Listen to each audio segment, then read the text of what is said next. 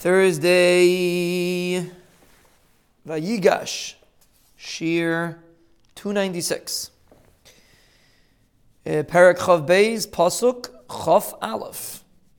Hatzila mecherev nafshi, save my nefesh from a sword, from the sword. It was a sakana. Miyad kelev yichidasi, save from the kelev yichidasi, my yichida. Now, this is an interesting term. What does it mean, yichidasi?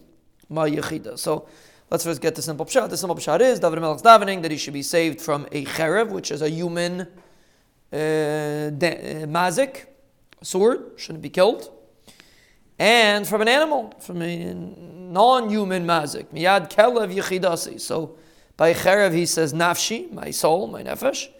And by the kelev he says yichidasi. Now, what's yichidasi? What does yichidasi mean?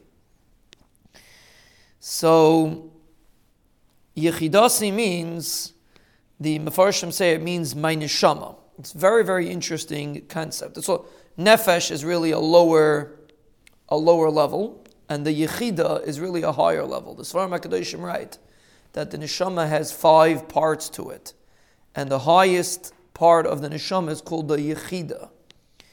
Really, if you want to explain it in layman's terms, it means the uniqueness of the individual. What defines you? Where are you a yachid? What's special about you? Where are you unique? And that's the yechida. It's the it's the basically the epitome of the human being. That's the yechida, the highest part of the neshama. So for some reason, the nefesh is the lowest actually. So the, the yechida is the highest. So it's interesting over here. He's davening to be protected from cherev nafshi, and from a kelev yichidasi, the highest. Now, pashim means the neshama, but the yichid is a is referring to the highest part of the neshama. So why would he do that? Why would David Melech go from bottom to top, so to speak, and daven to be protected from from uh, from cherev and from kelev? So perhaps cherev is more of a physical danger, and therefore we're focusing on the nefesh. The nefesh is the nefesh of Bahamas the physical part of the person. The yechida is the spiritual, and a kelev is always a mushal to the. That's why dogs. That's why yidden generally avoid dogs, because a kelev represents the kayachara. Amalek is compared to a kelev. Uh, kelev is uh, is considered a negative animal from the Torah's perspective. So kelev is a mushal to the kayachara, to the negative forces, a spiritual nisayan so to speak.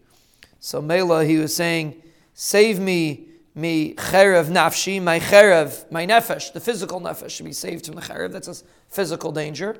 Miyad kelev from a spiritual danger, which is a mashal of a kelev. yichidasi, save my yechida, which is my spiritual part of the neshama.